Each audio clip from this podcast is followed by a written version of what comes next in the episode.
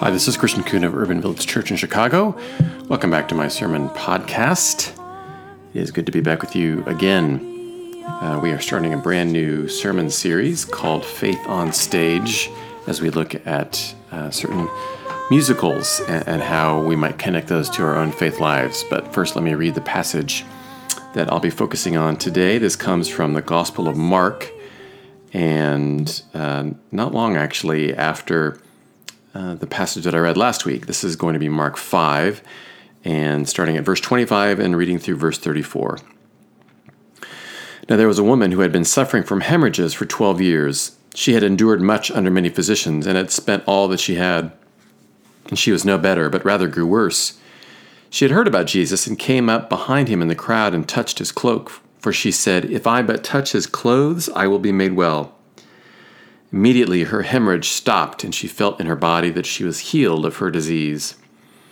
Immediately aware that power had gone forth from him, Jesus turned about in the crowd and said, Who touched my clothes? And his disciples said to him, You see the crowd pressing in on you. How can you say, Who touched me?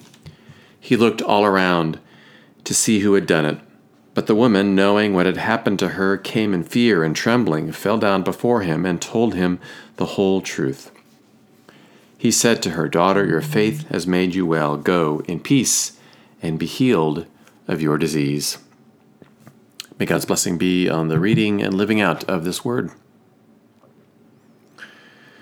Several years ago, I was fortunate enough to go to the uh, opening night of Hamilton here in Chicago.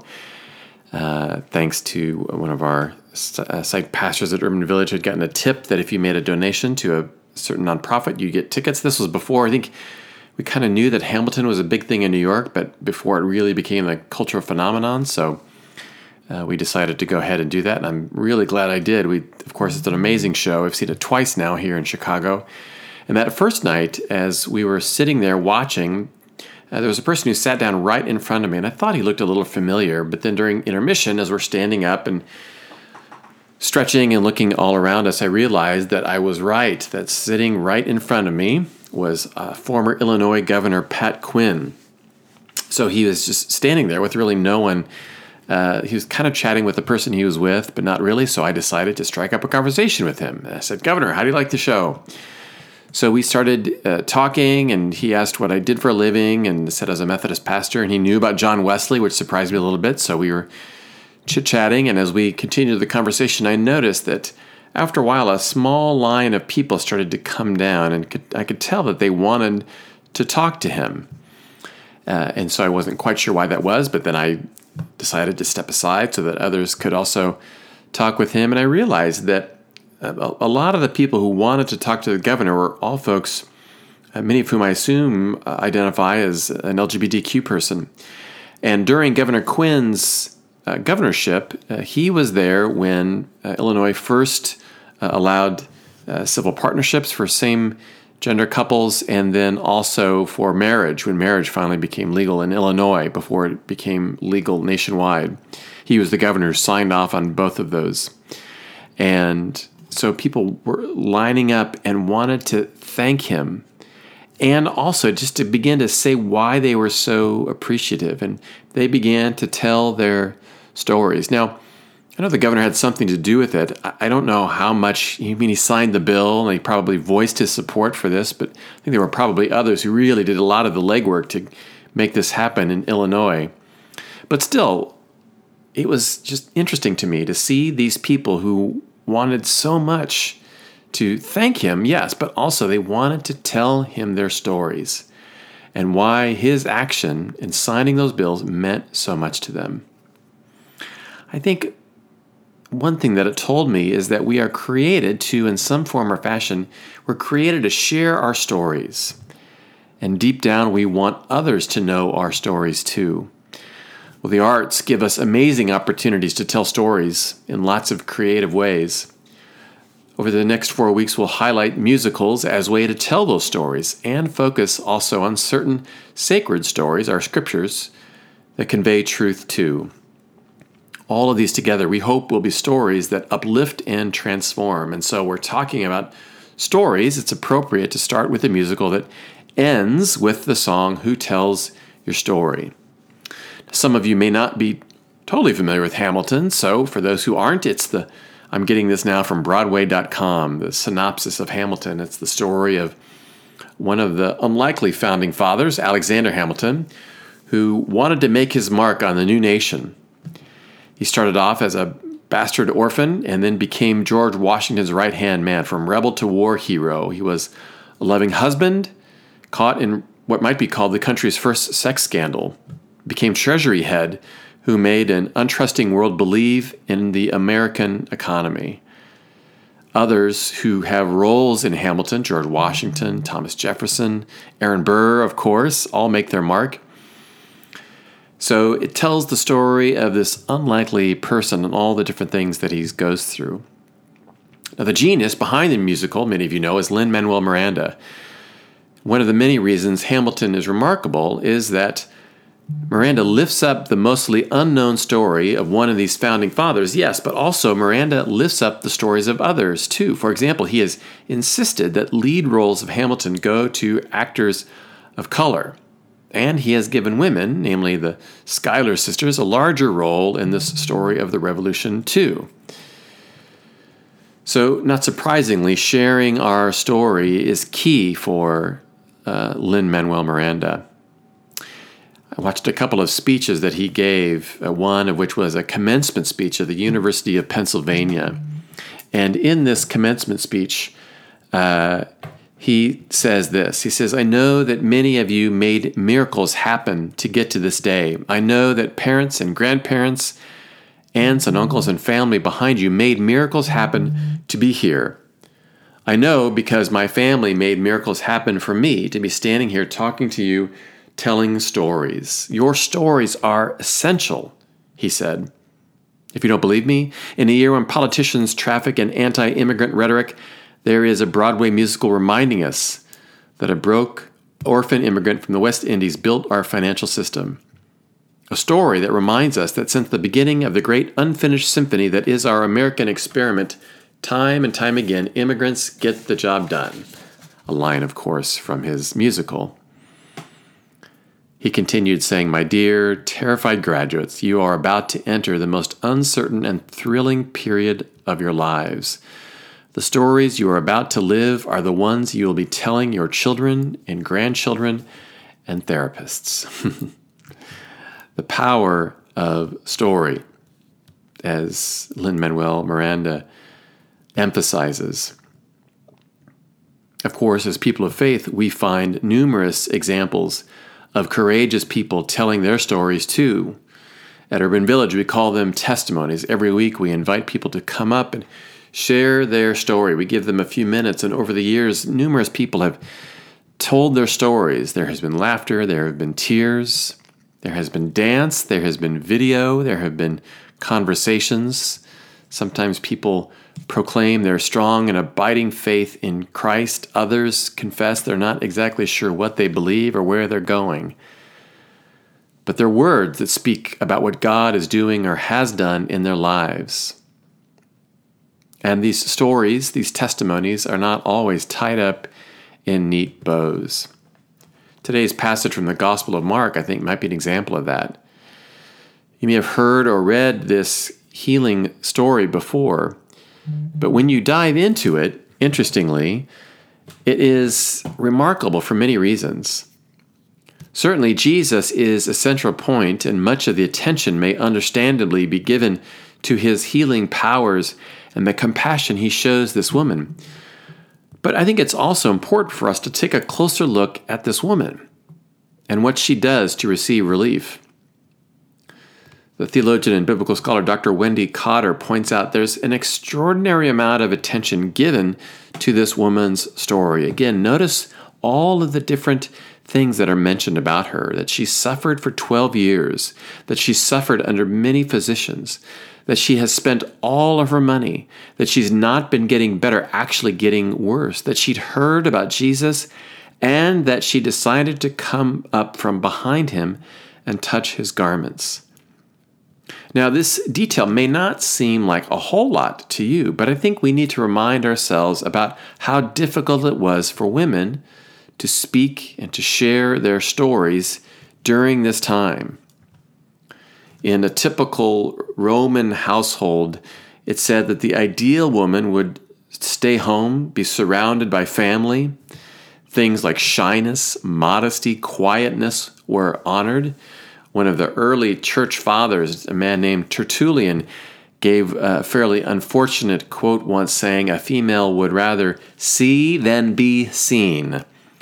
So women are to be in the background. So that's one reason why the details of this story are remarkable. And what is even more remarkable is that the woman in this story not only has the courage to reach out and claim her healing, but after Jesus asked who touched him, she comes forward, fearful and trembling. But after sensing from Jesus an opening to speak her truth, she does. Again, in Mark verse 33 from the passage, it says, But the woman, knowing what had happened to her, in other words, knowing she had been healed, and what it took for her to get healed, she came in fear and trembling, fell down before Jesus, and told him the whole truth. The Gospel of Luke tells this story similarly with some slight differences. Here's a verse from a Gospel of Luke that tells the same story. It says that when the woman saw that she could not remain hidden, she came trembling and falling down before him. She declared in the presence of all the people why she had touched him and how she had immediately been healed. This woman had been enculturated to stay in the background. But she had also suffered for so long. And when she finally claimed her healing, all she needed was a small opening for her to begin to tell her story. Again, I love these few words from verse 33.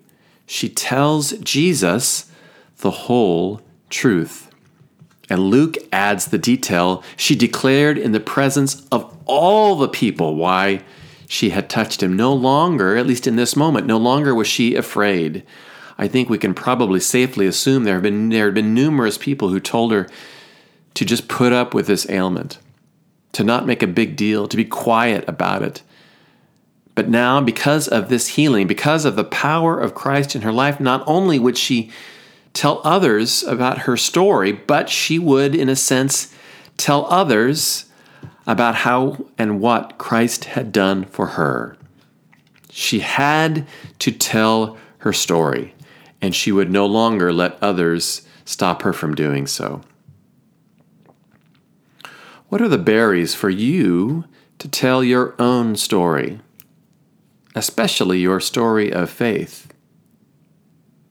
What would it take for you to begin to deconstruct those barriers? Maybe you have been told because of your gender to not speak up, that maybe only the men are supposed to be doing the talking, especially when it comes to issues of faith, or certainly because you identify as an LGBTQ person, you have been told to not speak up, or maybe because of your age, people have said, well, you're too old, or you're too young, or you don't know enough, you don't have a college degree, or you didn't go to school, or maybe because of what you do for a living, your story doesn't matter, certainly because of others who use race as an identifier. And maybe if you're a person of colors, others have said to you that your story doesn't matter. But we see here in this text, and I think one of the things that this musical highlights too is that your story, that your story matters a great deal.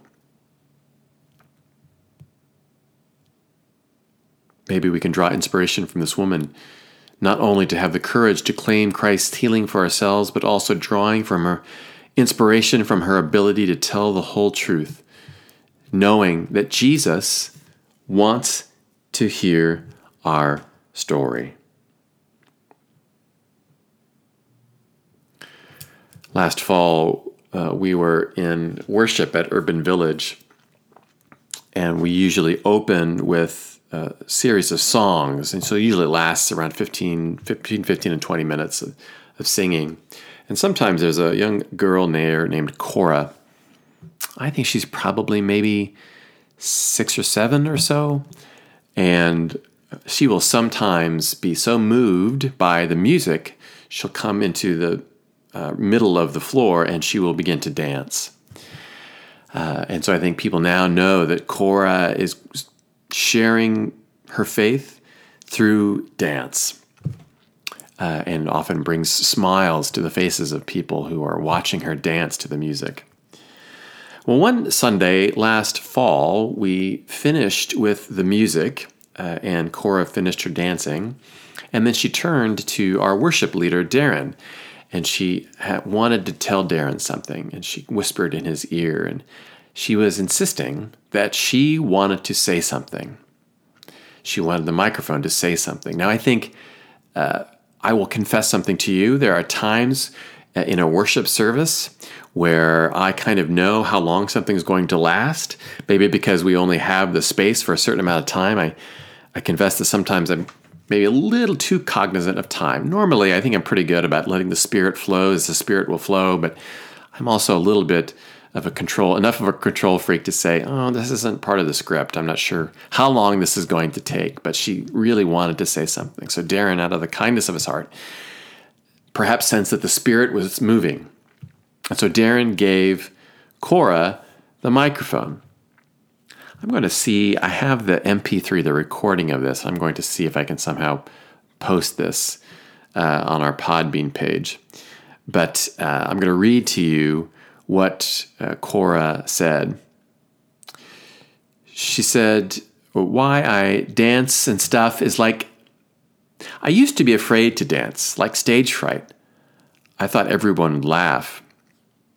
But when I started to go to church, I decided to go up there, and I saw that no one would laugh.